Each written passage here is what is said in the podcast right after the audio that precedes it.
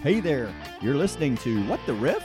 Join us as we remember the great rock and roll hits from a month between 1965 and 1995. We're going to riff on all things about the bands, the members, and the goings on during that time. We hope to inspire you to find and download the songs you hear today, whether you're fans who forgot about some of these tracks or maybe never even heard them before. Check out our blog at whattheriff.com or follow us on Facebook at What the Riff.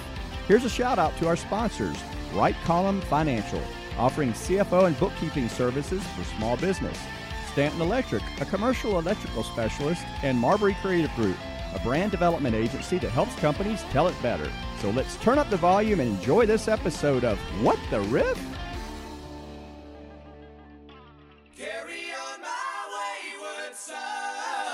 NASA unveils the Space Shuttle Enterprise, named after the Star Trek spaceship, with the cast of the TV series attending. Palestinians hijack a KLM DC 9 to Cyprus, and a Russian pilot defects to, the Japan, to Japan in a MiG 25 jet. This is September 1976, and you're listening to What the Riff. I'm Wayne. I'm Rob. And I'm Brian. And I'm Bruce. And Brian brings us this classic album. What you got, Brian? All right. I'm sure you recognized it from the the opening of the podcast. Oh, fantastic. And it is indeed a classic album. It is Left Overture from our rock friends, Kansas. You're hearing Kerry Livgren. Where would you find Kansas? What's what uh, state would you find those folks in? Oh, you'd find it, let's see, between Nebraska and Oklahoma, if I'm not mistaken. but anyway, this is uh, their fourth studio album. And it was released actually uh, in October, but since we had a October already filled, we just backed it up to you know September, and here we are. Listen to that. That's Kerry Livgren on lead vocals. You know, Steve Walsh was actually he ran into a kind of a wall, if you will, on his writing. So he uh, they had writer's block, is what they I think they call that. So he asked Kerry Livgren, who you hear singing, to help him out. And as, as it turns out, uh, Livgren wrote most of the lyrics and most of the music. Oh, did he? And uh, actually, Walsh ended up co-writing or co, you know, co-authoring uh, three of the songs on this album. So this uh, was recorded in my home state of, stu- uh, of Louisiana. It was called Studio in the Country. You may have heard of that before. There's other bands that have recorded there. Huh. But it's in a little town called Bogalusa, Louisiana. Now you say, Brian, where is Bogalusa? Well, it's on the north side of Lake Pontchartrain, and it's about, I don't know, maybe 60, 70 miles, if I'm not mistaken, from Lake Pontchartrain. It's over in the, if you're familiar with the area, it's around uh, uh, Covington, it's around Hammond, you know, that area north of uh, the lake. But anyway, uh, they asked Kerry Livgren, Redbeard. Do you remember Redbeard, who did a lot of interviews on the radio? Yeah. Back with Westwood One and another ones. He had a syndicated show. He asked Kerry Livgren about the recording of this album. And Kerry goes, Well, truly, it was in the middle of a swamp. he said, You go out the front door and there'd be alligators. And then he goes, The mosquitoes were the size of B 52s. Mm-hmm. And Brian said, sounds like home. exactly. I said, I'm home. But anyway, he also said there were many a time that they would look in the control room and there'd be armadillos in there. On the half shell. yeah. What's a control room without an armadillo? Exactly. You know, um, I'm glad that you uh, that you're doing this. I initially thought I would do Kansas, but I love this song, Yeah. and this is the like my one of my favorite songs. It's got so many hooks, doesn't it? It just keeps changing. I mean, you've got these different. It's like it's like listening to a, a symphony or something. It is. almost, It know? is. Now, at the time, Kansas, and here's the band members, I'll read them off to you. You got Steve Walsh on organ, piano, additional synthesizers, vibraphone, lead, and backing vocals on all the tracks. Then you have, of course, Kerry Livgren, who mentioned, on electric guitar, piano, clavinet, Moog, Oberheim, and ARP synthesizers. You've got Robbie Steinhardt on violin, viola, lead vocals on Miracles Out of Nowhere, which we're going to hear today. Yeah, they did have. Uh, they they had strings come in, kind of like ELO. You know, we've talked about Chicago. Oh, the violin's very prominent in Kansas. Yeah. Well, that's it. There's who is the violin player? Uh, Robbie Steinhardt. There you go.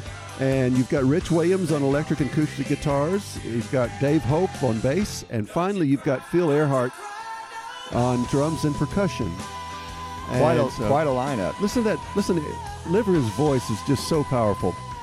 Uh, this "Carry On Your Wayward Son" actually is a a completion, or if you will, it was uh, of course written by Kerry Livgren, and uh, the song was written to express anything specifically religious, though it currently expresses uh, spiritual searching and other ideas. And of course, as we uh, most of us know, and if you don't know, Kerry Livgren became a evangelical Christian uh, in 1980, I believe it was. So. So I didn't. I wasn't aware of that. Yeah, and uh, of course, a lot of their songs are introspective. It's a lot of things, you know, dealing with A lot and of the supernatural. spirituality. Well, this was You're the right. big hit from them. Yes. This this kind of took them over the edge. They had had three albums before this. Yep. And I, you know, I like the other three albums tremendously. I, I Yeah. think they're stand-up albums. But It this just this one, that big hit, Yep. that, that that that riff that they had. Yep, and this is Great. actually to your point, Wayne, uh, from the the previous album, Masque, M A S Q U E. This is a con- that Carry On was your continuation of the last song called The Pinnacle. Mm-hmm. Now, this song is called The Wall, and no, it's not unfortunately from Pink Floyd, but uh, it is written by Le- uh, Kerry Livgren. And this I is a second love this song, on the album Second too, song. correct? Yeah. We're going to play the first so- first four songs on the first side, so it is truly going to be This is Uh, how you would have, have heard it if you had the album. absolutely. Cool. And I can't tell you guys enough how often I listen to this, and this probably helped contribute to my loss of hearing, but it, it sounds so much better to me on headphones than it Mhm. does, you know, without so. But this is a really a very deep, introspective song written by Livgren, and if you listen to the lyrics, you see the lyric sheet. It just talks about all the things that he faces in life, and it, you know, feels like that, that he just comes. So it's very, you know, really, really a, a- a great song. Like something dear was lost each passing day. It's got like a harpsichord or something Yeah. going on in Yeah, the it is a harpsichord in the back. Yep. It's just a fantasy, travesty. yeah. So anyway, uh, Livgren, of course, made a lot of appearances, and, and when he talks about uh, this album, Mm-hmm. uh, and in, and then on into the point of no return too. So, I mean, a lot of the things that he's dealing with at the time was, you know, why am I here? I think we all go through that, and a lot of deep spiritual things. Well, they went from clubs with with this album, and then you know their warm up acts, and then you talked about Point of No Return. I mean, they had the song Point of No Return, and Dust in the Wind, and then suddenly they're they're doing arenas and they're doing the head part of that. They're Yeah. they are completely everywhere, and uh, I remember the live album uh, was a Two for the Show or something. Two like for the show. Yeah. that's a, that's a great live album, and I remember them dedicating that to a to a kid who had uh, gotten a car accident after the show, and he got blinded, and that was the last thing he ever saw. Wow. Yeah, I think. I mean, just, you can hear all these instruments in the back. oh yeah. So What's you prog mentioned rock.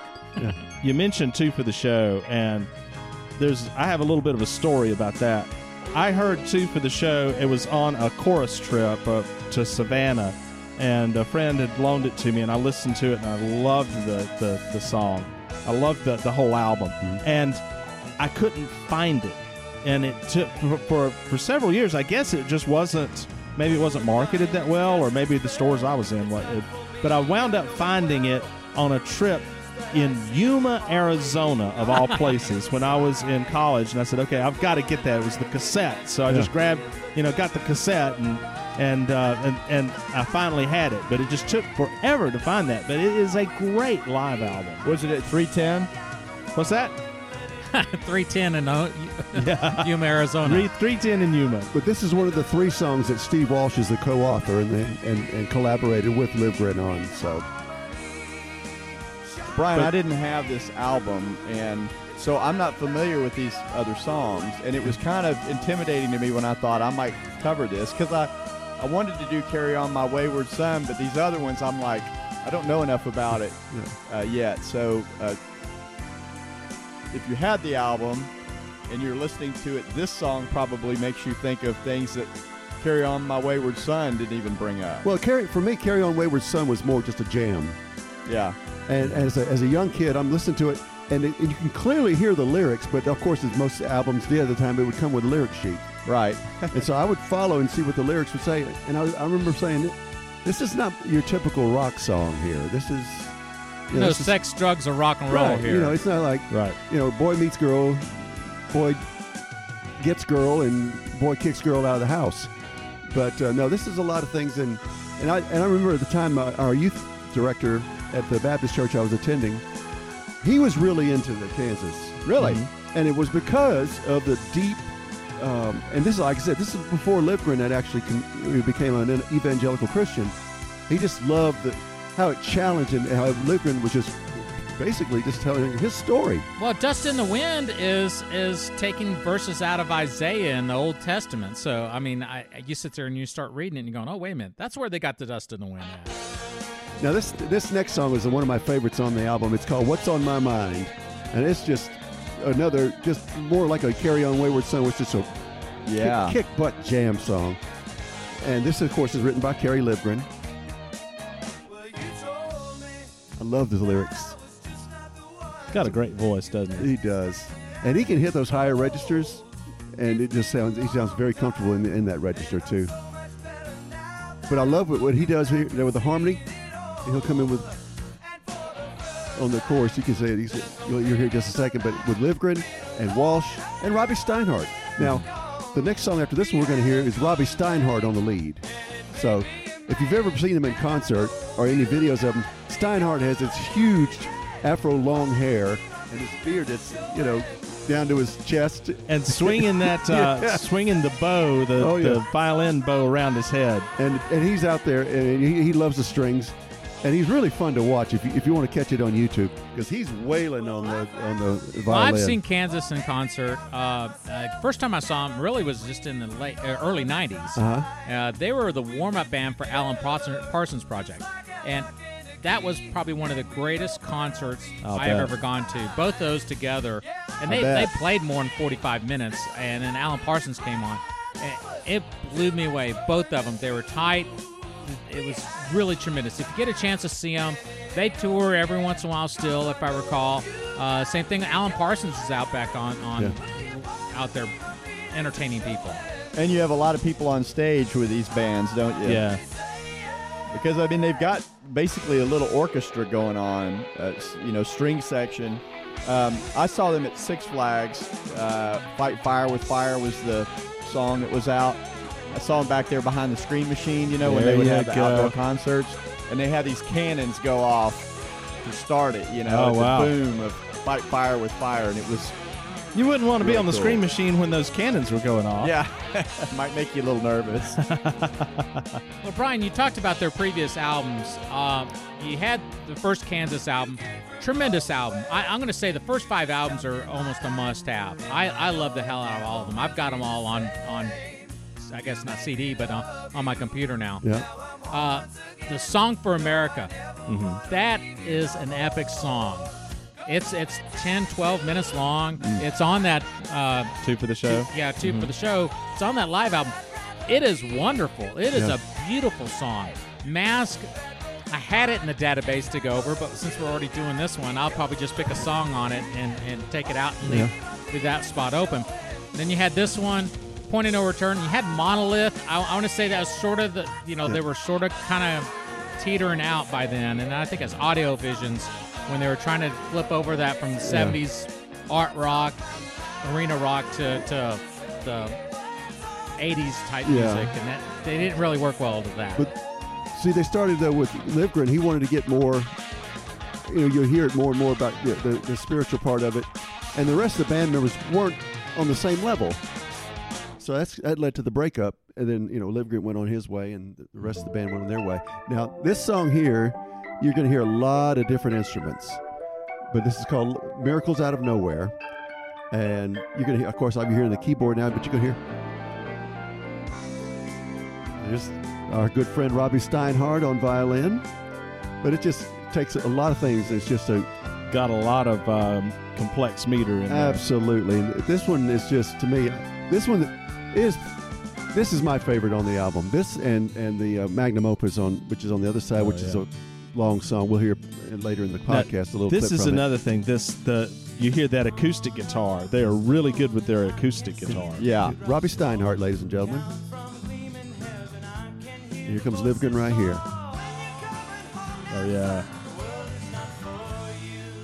Another thing they had is very unique covers. Point of no return with the ship Yes. almost falling off the edge of the world. I remember that. and, and left overture the old guy that was a it was a painting Yeah. and mask had a painting also and i didn't know it was a painting i thought someone just designed it until i was doing a trip in europe and in austria i went to a museum and happened to walk by and here's this picture of an american indian but made out of different fish Yeah. and i went there's the cover of mask they got the cover of Kansas in here. That's a classy, a classy joint right yeah there. exactly But that's a very good point uh, to tell about the cover of the album because it is. It's an old man just writing on a, sp- Mm-hmm. a script, you know, on a, on a looks like papyrus or something, just writing, you know, either song or music, whatever. But it's, and he's kind of sitting there perplexed. It's a, it's, a, it's an interesting cover. But uh, Now, interestingly, Kansas is, is kind of near and dear to our hearts, not just because they've got that prog rock thing going, but they're natives of Atlanta now and have been for some time. and let's hope they go on tour because that is on my bucket list. Oh, they're doing a um, a drive-in concert down on the south side of Atlanta. Or already did one of the things, but Uh, I, I don't do drive-ins. Steve. yeah, no. But uh, earlier, we, before you even announced you're doing Kansas, there was a meme that popped up that I put on our Facebook page. So join us on Facebook, give us a rating on iTunes.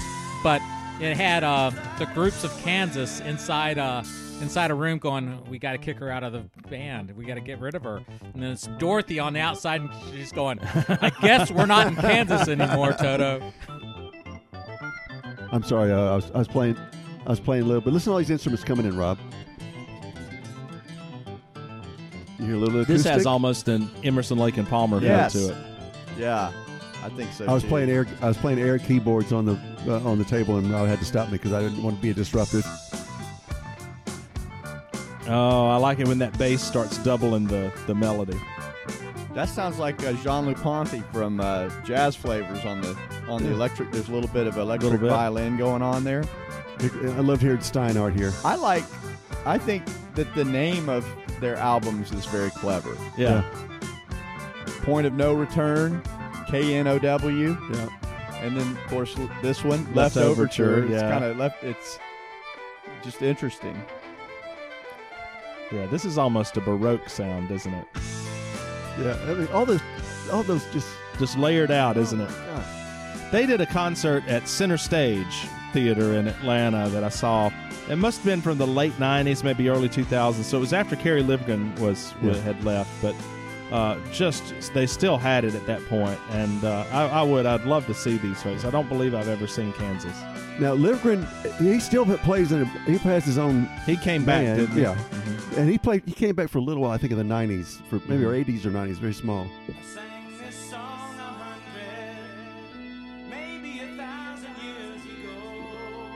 Now, there's a doc that came out on Kansas. Uh, I, I probably saw it about ten years ago. I don't. I don't know if it's still around. I probably should have watched it or whatever before before we did this. But going from the beginnings, literally, they're from Kansas, Yeah. and they're playing all these places from Nebraska up to the Dakotas, all over the place, just trying their best just to just to make a, a difference. And of course, you had Jethro Tull using, you know, the flute, and you had all these people doing something different. ELO had already had a violin, so this was sort of that type of music that was going on. I guess people call it art rock. I, Yeah. It's Now- beautiful. Yeah, a lot of the critics, of course, kind of grouped them in with the Boston's, the Styx, mm-hmm. and those types of bands in the prog rock, you know, genre. But I mean, just this is just kick butt. In terms of the album art, this is interesting. I'm I'm looking at this uh, article, and uh, they they said on Left Overture, artists were starting to submit artwork to us by this time because it was their what'd you say fifth fifth album? This uh, Left Overture Yeah. would have been their, their fifth album. Yeah. Yes. And so people were artists were wanting to do something and said we'd look at different paintings and we thought that the old man was really cool.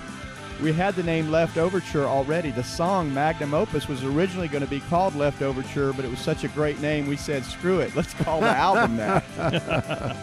then he goes, he goes, Dave Mc, McMacken submitted the uh, idea and we thought it was really cool. He invented the old man and the toilet paper. Somebody actually said it looked like toilet paper on the cover. Oh, He's got the scrolls, you know, the maps Yeah. everywhere. yeah. I just love the end of this song. Just, just, just works into a. That actually went by quick. Indeed. Now, at the end of this, it's a classic ending. Somebody's going to bring in, they're going to bang a gong, and I just, you know. Right coming up here, guys. Get that Big gong organ. ready. That's it.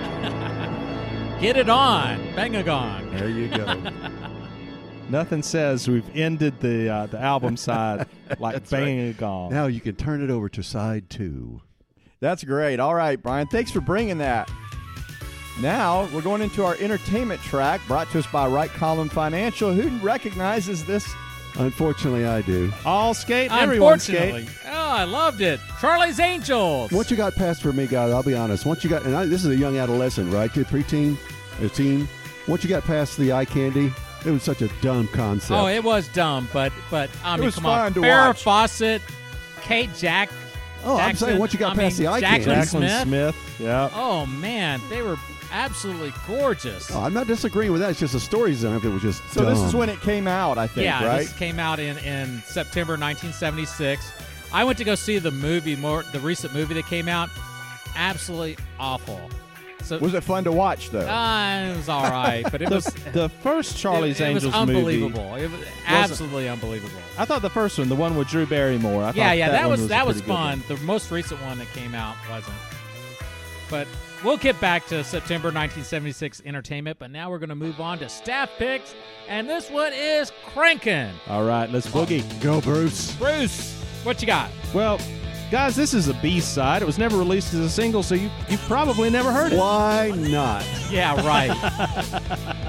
Why was this released as a B-side? Because there was too many other good songs. Maybe so. So Maybe so. All this uh, it's just a pedal to the metal. Just put that gas pedal down to the floor. It, it was, if you're going to put a put this on a track, you'd have to have it on the track of songs to get a speeding ticket. Yes. This is heavy foot pedal, not heavy metal, but heavy foot pedal. this was back when smoking was cool too. That's right. So this is Boston Smoking, and it's off of their debut album. And you know, like like Brian was saying, every song is just well known. There's e- every song on it has been played. may I ask you all of this as a group, which, where does this fall as far as your favorites on the uh, this on album? that song? Oh, this man. is my favorite song on it. I mean, come on. I would. Bruce did the album, but golly, Yeah. probably two years ago. Yeah. And I was pissed that he didn't do this song because this thing is just like it's it's it's It just cranks, doesn't it? How about you, Rob? Which one's your favorite off of the, uh, yes. this is your favorite one? No. Of the whole album. huh? the whole album. I'm gonna say, uh, "Long Time" is my favorite, and this is one A for me. Well, and then you get into the keyboard part. Oh. This is got that uh, that organ solo going. Absolutely. This is a fairly rare song because it is it, it's co-written. So Tom Scholz did most of it. of course. Um, but this was co-written by Scholz and uh, Brad Delp, and it comes from the. Uh, there was a series that they call the the Mother's Milk sessions that they did in 1973. This is when Scholz was just kind of putting together the sound, and he had Brad Delp come in and help him out with some of this stuff. So this comes from 1973. It, it, it had been written a long, long time before the album. Well, I I really just I think about 1976. It was it was our bicentennial. There was all kinds Yeah. of stuff going on in the world. I had a great friend, Danny Kupkowski, lived down the street from me, and I remember listening to Kansas and Boston. His he had an older brother that Mhm. had nice That's where you stereo, and we would just sit there and listen to these albums. That's, that's what I remember. It was great. Listen Yeah. to that. Sounds like Yeah. a little Oh, I hear. harpsichord I'm, back I'm, there. I'm, I'm gonna love this. But you know, I wasn't exposed to this guys Keyboard coming up. until August of '77. When Okay. I after I moved to Baton Rouge from Mhm. Lake Charles, and a guy I'll tell you this story before. Yeah, I got to hear that p- synthesizer or the organ. But anyway, they used to play this every day after school, They just played the album on the turntable, and I just remember saying, "Who is this?" So you you had Kansas and Boston, and they just had so much music, Oh yeah. th- uh, so many instruments, just like just uh, huge sound, Yeah. huge Mhm. sound. Well, the funny thing with Boston is it wasn't all that many instruments. It's just what what Tom Scholz was able to do with it. You know, he used pretty classical Yeah, uh, rock instruments. You know, just the guitars and the the organ and things like that. But how he did it. Oh, love I that. got. jazz. What was about to do here? oh, here. Sort of Ray Charles. All I'm sorry, I just got lost for a minute. So, if you haven't guessed, the song itself is about rock and roll and music and maybe having the occasional illicit. Um, uh, It's a band Material. concert. That that- they're just they're kicking butt, and everybody's going nuts. it's Yeah. all party.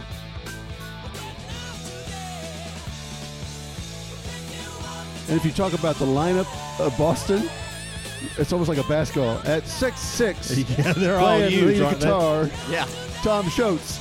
Lead singer at six five, Brad Oh. Delp. And how this ends too. Yeah. Check this out.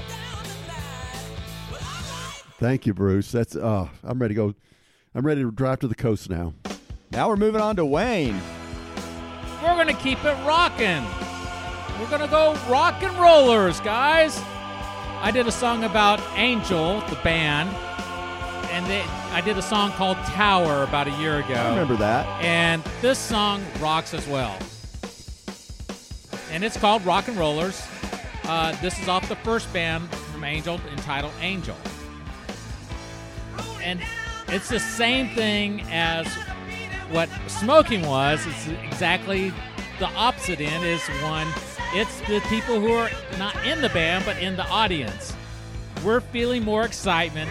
I got my tickets in my hand. We're going to keep on rocking to the band. So play it for me. Yeah. Hmm. Bum, bum, bum, bum. You guys probably Nice. don't recognize the song. I mean, I they weren't. it's a- they it's a were, deep song, They really weren't a big uh, group going on.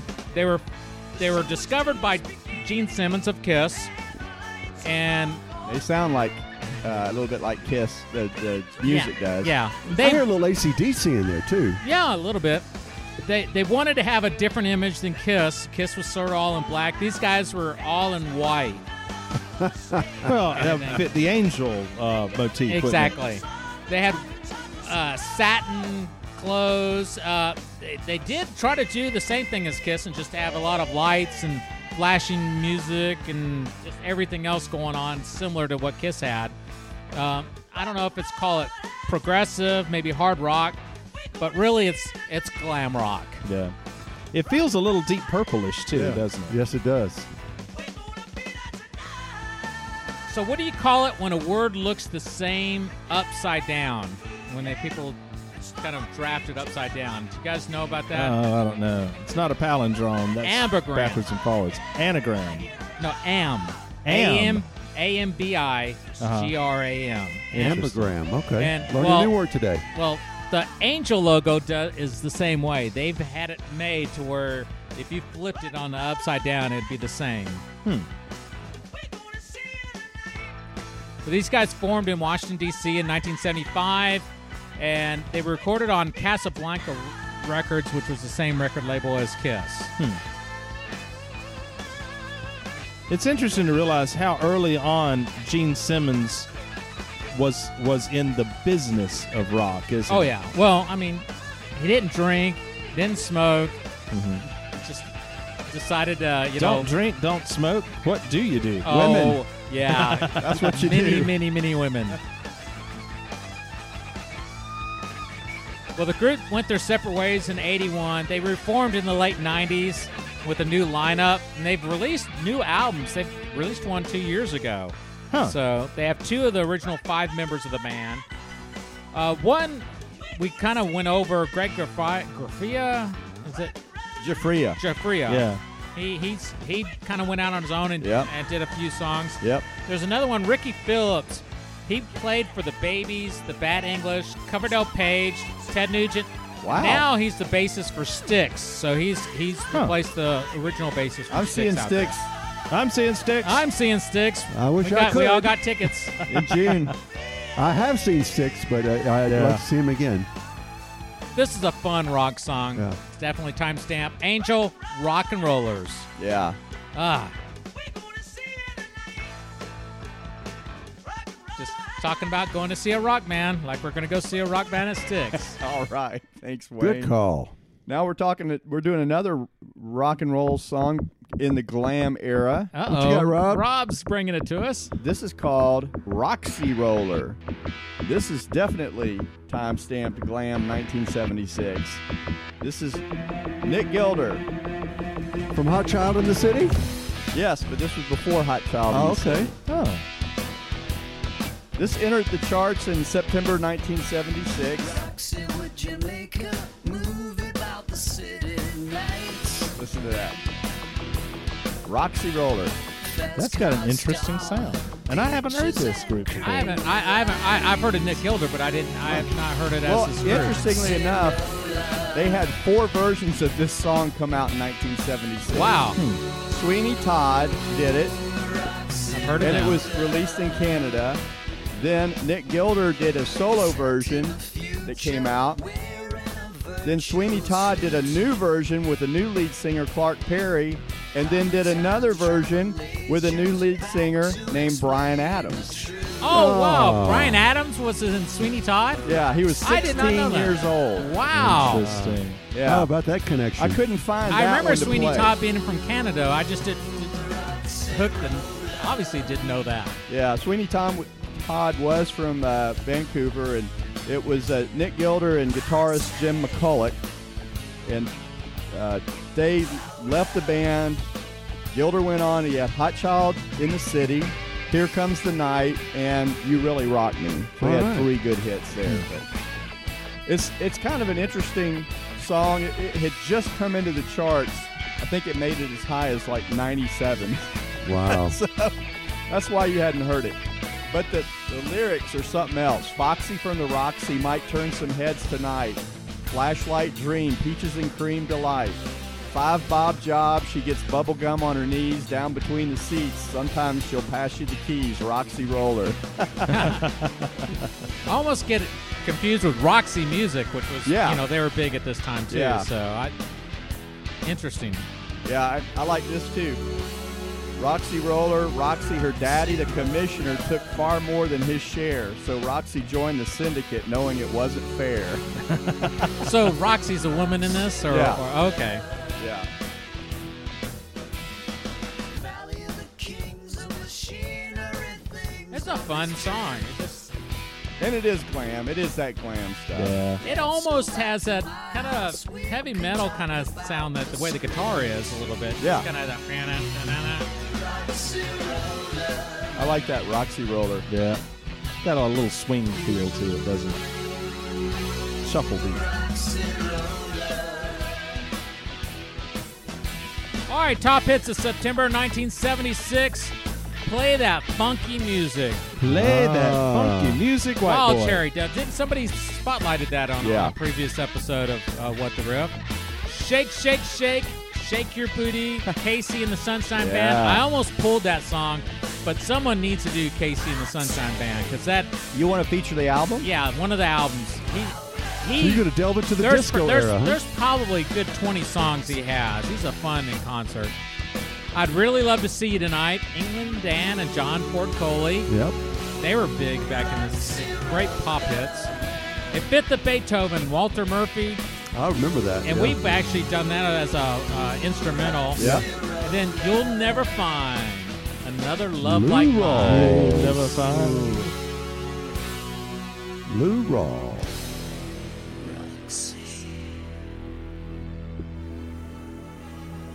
There's still 20 seconds left. Uh, it's not Hot Child in the City, but I didn't I didn't know any other Nick Gilder songs. I listening to it and getting ready for the podcast, listening to it a few times. I'm like, I actually like That this. is that was Yeah. really catchy so tune. it's on my playlist now. So we Now bring it all the way back to Brian. And Brian, everybody knows this. I've got a fever. We're going to try as, as best we can to divert away from the April of 2000 Saturday Night Live skit. and this is the Blue Oyster Cult, or what we affectionately call BOC. And You know it's what I liked about them is they kind of have this eerie, mysterious quality to their Yeah, yeah. music. And, and, and there's a good reason for that too, Rob. Is I mean, the, the song's written by Donald Roeser, or we also know him as Buck Dharma. Does that sound Buck familiar? Dharma. Of Yeah. the 21st century? yeah. But the thing is, this song received a lot of criticism, if you recall, because Yeah. many people criticized it for being about suicide and encouraging Oh, suicide. yeah. Yep, yep, yep. And of course, it actually deals with the inevitability of death Mm-hmm. and the belief that we should not fear it. Hmm.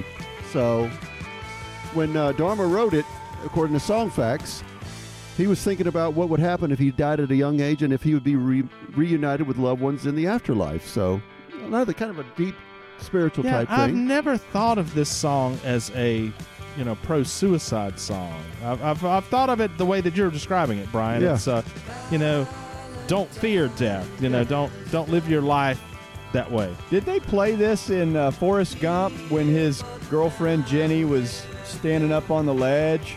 Oh, I don't no, know. that was uh, that was from Lynyrd Skynyrd. Okay. Well, Yeah, I just Free what what, what this Bird? was in is in Halloween. Yeah. Okay. It was in the movie, the first, the original one Yeah. with Jamie Lee Curtis Yeah. and the, the one because they had that going on. I was just like, oh, Yeah. you know, But interesting though, Dharma was diagnosed with an irregular heartbeat, Hmm. and it got him thinking about his mortality, and then it's which inspired the song.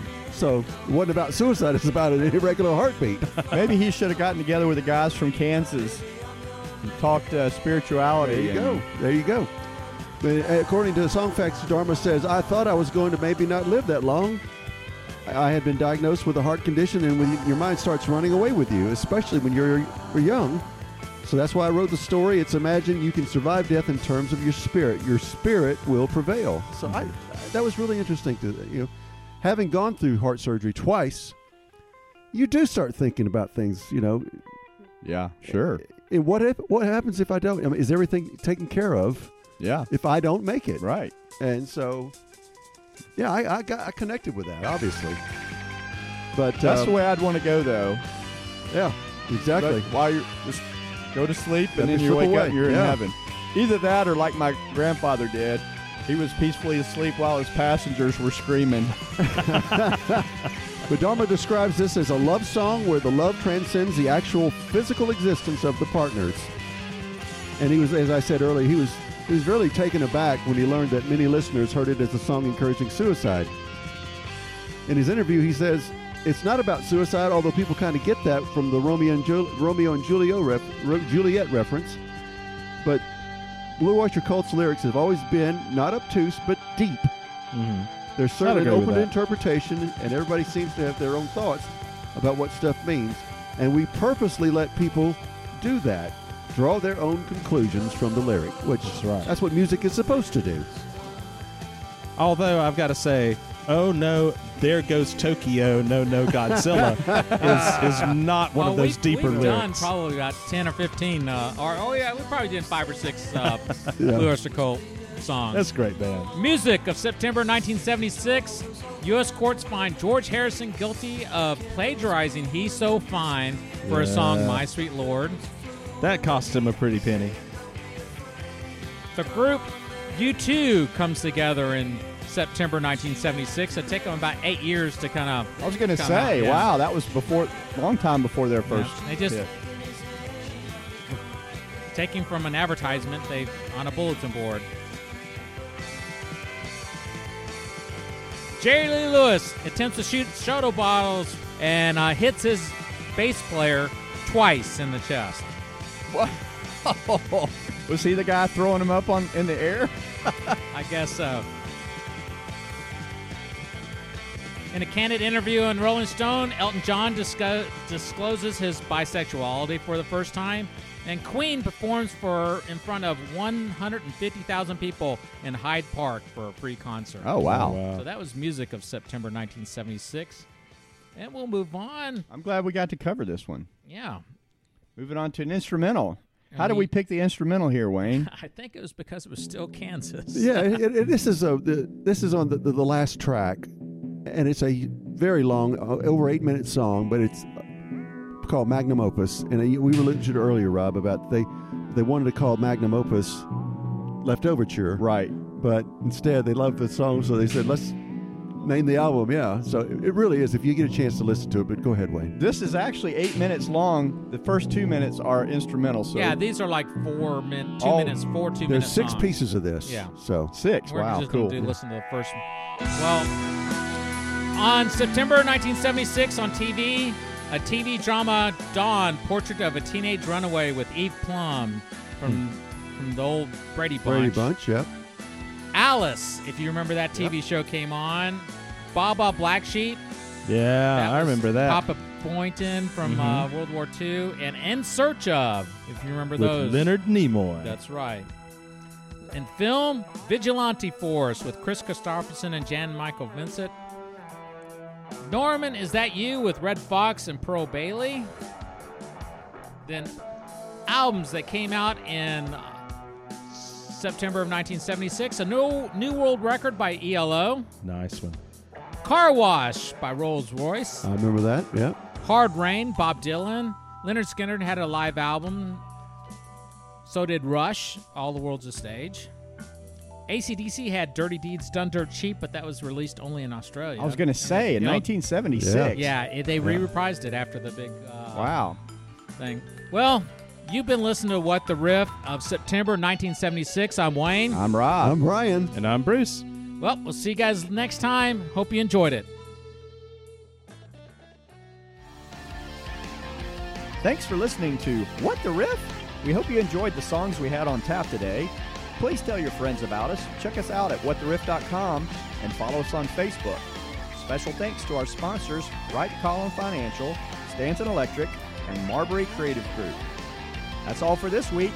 See you next week on What the Riff?